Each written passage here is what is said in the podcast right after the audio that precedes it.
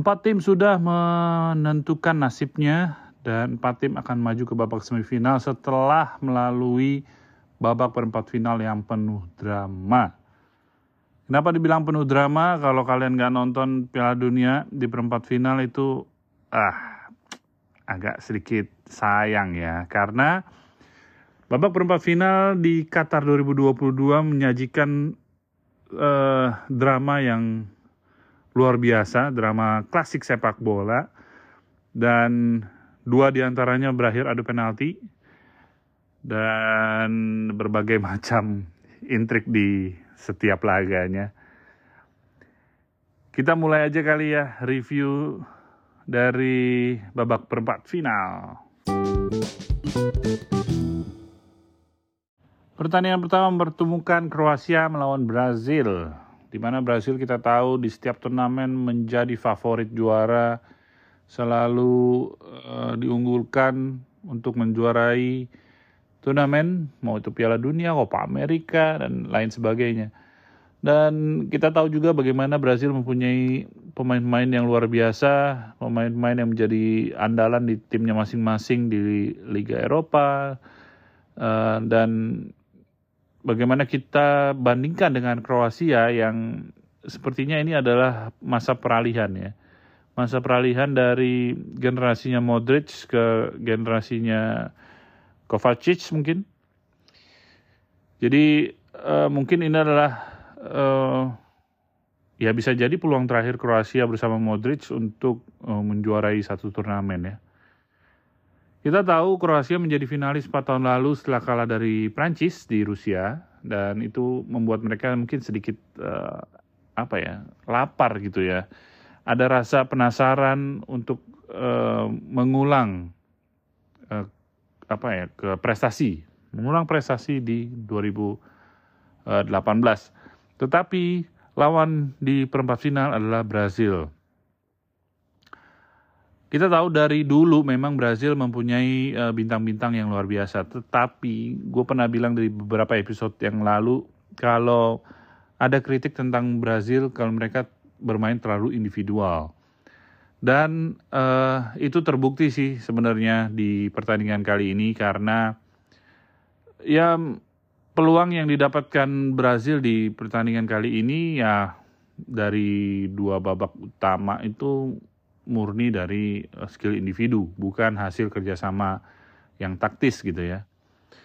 Um, memang mereka mendominasi penyerangan um, beberapa kali um, melepaskan tembakan ke gawang. Beruntung Kroasia mempunyai Livakovic yang menjadi man of the match di dua babak ini. Karena kalau mungkin kalau nggak ada dia, uh, Brasil udah menang dua atau tiga gol. Jadi uh, dialah yang membawa Kroasia, dialah yang me, ini ya menggendong Kroasia ke babak extra time. Di babak extra time uh, beberapa pergantian pemain yang dilakukan oleh Brazil memang sedikit merubah permainannya dan masuknya Anthony juga membuat uh, warna baru di sayap kanannya Brazil dan uh, kerjasamanya mulai terlihat itu yang kita tunggu-tunggu. Golnya akhirnya datang lewat kakinya Neymar setelah dia melakukan kerjasama satu dua cantik di kotak penalti. Dan akhirnya membobol gawang Kroasia dan uh, membawa babak kedua di extra time itu Brasil unggul 1-0. Tapi bukan nama bukan Kroasia namanya kalau tidak mempunyai mental yang tangguh, mempunyai uh, spirit yang luar biasa. Karena di menit 117 ya kira-kira tiga menit sebelum uh, pertandingan extra time usai, Petkovic mendapatkan satu peluang yang dikonversikan menjadi gol meskipun itu deflect dari kakinya Marquinhos, tetapi bola masuk ke gawang dan membuat skor 1-1. Mulailah malapetaka dari uh, Brasil karena harus dilanjutkan dengan adu penalti. Kita tahu Kroasia sudah melakukan adu penalti di babak sebelumnya ya, jadi mereka sudah mempunyai pengalaman bagaimana nervousnya itu udah mungkin udah nggak ada lagi ataupun ada tapi tidak sebesar uh, Brazil yang baru melakukan adu penalti di Piala Dunia kali ini. Dan terbukti Livakovic menjadi penyelamat sekali lagi meskipun tendangan terakhir dari Marquinhos itu yang menentukan Kroasia melaju ke babak ke semifinal. Sebuah momen yang membuat patah hati pendukung Brazil, membuat patah hati juga Neymar uh, dan kawan-kawan karena mereka di apa ya mereka sangat difavoritkan untuk menjadi finalis lah paling tidak di Piala Dunia kali ini karena materi pemain Brasil yang luar biasa. Tapi itulah sepak bola. Uh, bagaimana momen di Piala Dunia itu tidak sesuai dengan apa yang ada di atas kertas. Jadi Kroasia berhasil memanfaatkan momen itu melalui Petkovic dan juga adu penalti dan membuat mereka melaju ke semifinal Piala Dunia kali ini. Itu drama pertama. Drama kedua ada pertandingan klasik. Bisa dibilang klasik karena pertandingan ini selalu membuat eh, apa ya? Selalu membuat adanya ya dalam tanda kutip kericuhan ya di dalam lapangan gitu. Dalam beberapa kali pertemuan terakhir di Piala Dunia, memang Belanda dan Argentina merupakan salah satu uh, pertandingan yang ditunggu-tunggu dan dalam dua pertandingan sebelumnya memang dua tim ini bermain seri ya. Dan terakhir memang Argentina menang adu penalti melawan Belanda. Dan ini juga yang terjadi akhirnya hasil dua-dua di babak normal dan uh, extra time uh, menjadikan babak adu penalti kedua di perempat final ini. Meskipun di dalam pertandingan sendiri astaga naga gua nggak tahu ya maksudnya harusnya kalau gua sih lihatnya si wasit dari Spanyol ini agak terlalu gampang memberikan kartu um, tetapi giliran yang harus diganjar kartu dia ragu-ragu gitu. Jadi kartu kuningnya tuh banyak banget di pertandingan ini. Kalau misalnya kita lihat Belanda itu menerima tujuh kartu kuning dan satu kartu merah di ujung uh, babak adu penalti dan Argentina mendapatkan sembilan kartu kuning dan menurut gue sih harusnya satu kartu merah ya Paredes yang menendang ke bola ke bench Belanda itu harusnya sih kartu merah. Kalau kalian nggak nonton uh, Belanda Argentina coba cari di video uh, bagaimana pertandingannya uh, sangat menguras emosi terutama bagi pendukung Belanda karena mereka ketinggalan duluan 2-0 lewat uh, gol dari si siapa tuh namanya? Molina dan Messi. Molina dan Messi membuat 2-0 tetapi di ujung babak kedua uh, perjudian Van Hal memasukkan uh, Steven Berghuis uh, Wout Weghorst dan juga uh, Luke De Jong itu membuahkan hasil. Bagaimana Weghorst membuat memanfaatkan umpan dari si uh, Berghuis ini menjadi gol dan memper, memperkecil uh, skor menjadi 2-1 dan juga akhirnya eh sorry bukan Berghuis yang itu uh, Cop Miners Cop Miners yang uh, crossing dan disundul sama uh, Weghorst menjadi 2-1 dan Berghuis dengan kesempatan terakhir di babak kedua dengan cerdik mengoper ke Weghorst mengecoh uh, pagar betis dan Emiliano Martinez dan menjadikan skor 2-2.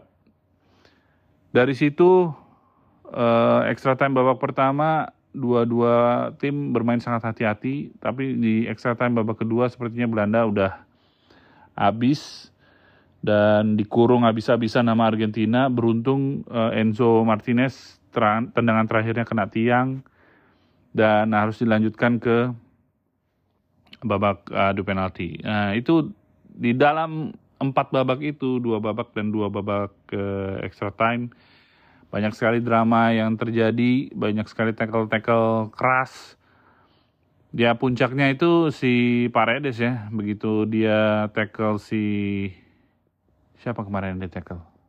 Gakpo apa si siapa ya? Gue lupa. Apa Ake? Ake kalau nggak salah. E, lalu bolanya ditendang ke arah bench Belanda. Kalau kita ingat waktu Piala AFF tahun berapa tuh ya? 2018 kali ya. Apa 2000 itu kan pemain Indonesia ada uh, Abdullah Saluhu sakana kalah frustrasi menendang bola ke benchnya Thailand dan membuat uh, keributan di situ dan langsung kena kartu merah. Nah tapi di sini sepertinya uh, ada sedikit ragu-ragu si, si wasitnya untuk memberikan kartu merah ke Paredes. Karena harusnya sih dengan tackle itu dan dengan bola yang ditendang ke bench harusnya dia kartu merah ya. Tapi ya sudahlah.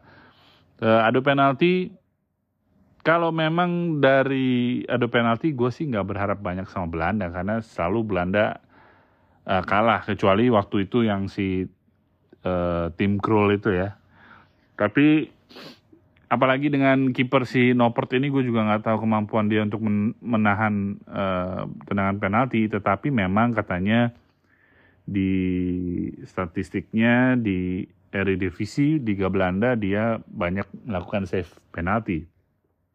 Tapi kan itu Liga Belanda ya. Tidak ada Messi di Liga Belanda. Dan akhirnya itu kejadian bagaimana uh, sebenarnya kesempatan itu ada untuk Belanda namun gua rasa uh, Van Dijk itu banyak pikiran ya karena dari awal untuk menentukan siapa yang menendang duluan aja dia tidak bisa dengan tegas uh, memberitahukan wasit pilihannya gitu. Itu pula yang terjadi dimentahkan tendangannya oleh um, Martinez. Dan itu membuat down Belanda sih sebenarnya. Dan kemudian uh, berikut seterusnya bagaimana akhirnya uh, Lautaro Martinez berhasil menyerangkan gol penalti yang keempat sehingga Belanda tidak bisa lagi mengejar. Dan akhirnya Argentina melaju ke babak semifinal. Nah setelah pertandingan itu banyak sekali dramanya. Uh, bagaimana Argentina mengejek Belanda dan ada perseteruan juga antara Louis, uh, Lionel Messi dan Louis van Gaal dan kabarnya FIFA Komisi Disiplinnya FIFA itu bakal menginvestigasi pertandingan ini karena tiga pemain disuspek akan dihukum eh, uh, tidak bisa bermain di semifinal yaitu Lionel Messi, Paredes dan uh, satu lagi siapa ya? Eh, Emiliano Martinez karena uh, memprovokasi uh, Belanda. Kita lihat aja tapi asa dari Argentina untuk merengkuh gelar juara dunia bersama Messi di Piala Dunia terakhirnya mungkin masih ada dan mereka akan melawan Kroasia di babak semifinal yang akan diselenggarakan tanggal 14 Desember. Lanjut ke drama yang ketiga. Drama yang membuat uh, banyak pendukung Ronaldo sangat sangat kesal ya, sangat sedih karena uh, Maroko berhasil membukukan sejarah tim Afrika pertama yang maju ke semifinal Piala Dunia. Dan mereka mengalahkan Portugal 1-0. Kalau di episode sebelumnya gue sempat bilang kalau uh, pertahanan adalah kunci di pertandingan kali ini. Dan memang benar. Gimana kita lihat Maroko uh, defense dengan baik sekali, terutama kiper Bono ya. Yasin Bono ini satu rising star di Piala Dunia kali ini. Dia beberapa kali menggagalkan uh, penyerangan Portugal dan lewat satu momen aja, lewat satu umpan saja, En Nesri bisa menanduk bola ke gawang Diogo Costa yang miss timing It, ya kalau gue bilang sih itu error dari Diogo Costa ya. Jadi uh, dulu pernah gue belajar menjadi kiper itu kalau misalnya kita maju untuk menangkap cross, menangkap umpan, itu kita harus yakin 100% bola itu harus didapat dan uh, kemarin itu 50-50 jadi entah Diogo Costanya ragu dan juga ya Ruben Dias juga nggak uh, challenge si Nesri dan Nesrinya juga loncatnya begitu tinggi gitu jadi dia uh, mendapatkan hukumannya dan skor itu bertahan sampai akhir pertandingan. Ronaldo sendiri masuk di menit 51 agak lebih awal daripada mungkin uh, lawan kemarin lawan uh, Swiss karena mungkin si siapa namanya si Gonzalo Ramos juga nggak perform seperti kemarin. Uh, mereka memasukkan Ronaldo dan Cancelo sebagai penambah daya gedor di uh, Portugal. Tetapi di babak kedua itu juga uh, Maroko mengcounter strategi dari Portugal dan mengunci pertahanan mereka sampai akhirnya mereka tidak bisa um, mencetak gol gitu ya. Tetapi ada beberapa uh, momen yang perlu digarisbawahi yaitu jenderal mereka kapten mereka Roman Saiz itu harus ditarik keluar di menit 57 karena uh, kayaknya sedikit ketarik hamstringnya dan juga di akhir babak uh, kedua Hakim Ziyech juga harus ditarik. Nah ini menjadi satu kekuatan yang agak pincang mungkin untuk Maroko meladeni babak semifinal nantinya gitu. Jadi um, dari pertandingan ini sih kita lihat memang fairy tale Maroko ini pasti masih akan berlanjut. Meskipun mereka tidak diunggulkan di semifinal gua rasa mereka nggak peduli. Mereka akan main lepas. Siapa pun yang diturunkan uh, bakal bermain dengan kolektivitas yang sama um, yang sudah kita lihat dari babak grup uh, babak uh, 8 besar perempat final uh, dan gua rasa semifinal mereka juga nggak akan takut main dengan siapa pun gitu. Jadi ini benar-benar tim Maroko yang bisa dibilang tim kuda hitam. Karena mereka sama sekali tidak diunggulkan, sama sekali tidak dilihat sama eh, pengamat-pengamat, tapi mereka bisa membuktikan bahwa mereka mempunyai pertahanan yang solid dan mereka bisa membuat lawan frustrasi dan itu yang ditunjukkan di babak perempat final ini melawan Portugal. Uh, beberapa kali Bruno Fernandes, uh, siapa tuh Bernardo Silva, Ronaldo, Gonzalo Ramos, Joao Felix, semua pemain Portugal frustasi tidak bisa menjebol gawang dari Maroko dan uh, akhirnya mereka harus tersingkir di babak ini dan uh, Maroko menjadi satu-satunya tim dari Afrika yang tersisa di semifinal. Di semifinal, Maroko akan menantang Prancis. Yes, Prancis menang 2-1 lawan Inggris. Memang ya sesuai dengan ini juga sih, sesuai dengan prediksi gue juga. Karena menurut gue Inggris squadnya nggak balance, jadi kalau mau merubah strategi di tengah pertandingan, agak sulit untuk Southgate karena tidak adanya flexibility di squadnya. Terlalu banyak ke back kanan satu, udah gitu back tengahnya juga lamban-lamban ya sorry, tapi uh, memang itu kenyataannya dan mereka akhirnya dihukum oleh Chouameni dan juga Oliver Giroud. Memang meskipun Inggris dan Prancis sama-sama adu penyerangan. Um,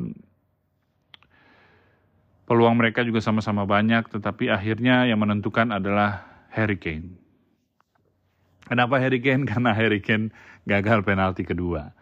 Di penalti pertamanya sangat meyakinkan uh, ya bagaimana dia udah tahu Hugo Lloris ya di Spurs jadi mungkin dia dengan PD-nya uh, menendang penalti itu keras dan membuat uh, skor satu-satu.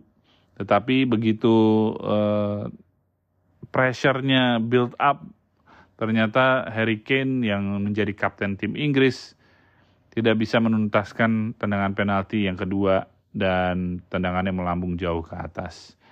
Dan itu dipertahankan oleh Prancis sampai akhir pertandingan sehingga Prancis maju ke babak uh, semifinal.